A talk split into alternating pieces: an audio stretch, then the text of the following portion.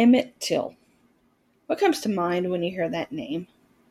Racism, brutal murder, civil rights?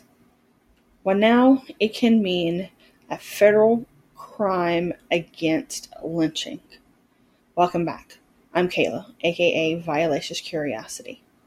65 years after 14 year old Emmett Till was brutally tortured and killed because a white woman accused him of grabbing her and whistling at her in a Mississippi grocery store. Emmett Till's name will now stand for a law that makes lynching a federal crime.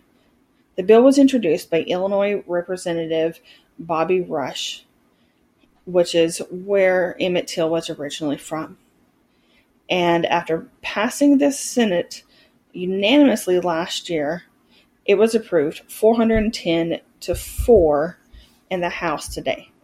That means four people voted against making lynching a federal crime.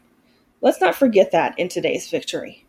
Let's not also forget that it has taken 120 years to make this a federal crime and more than 200 attempts in Congress. But at least we have a victory.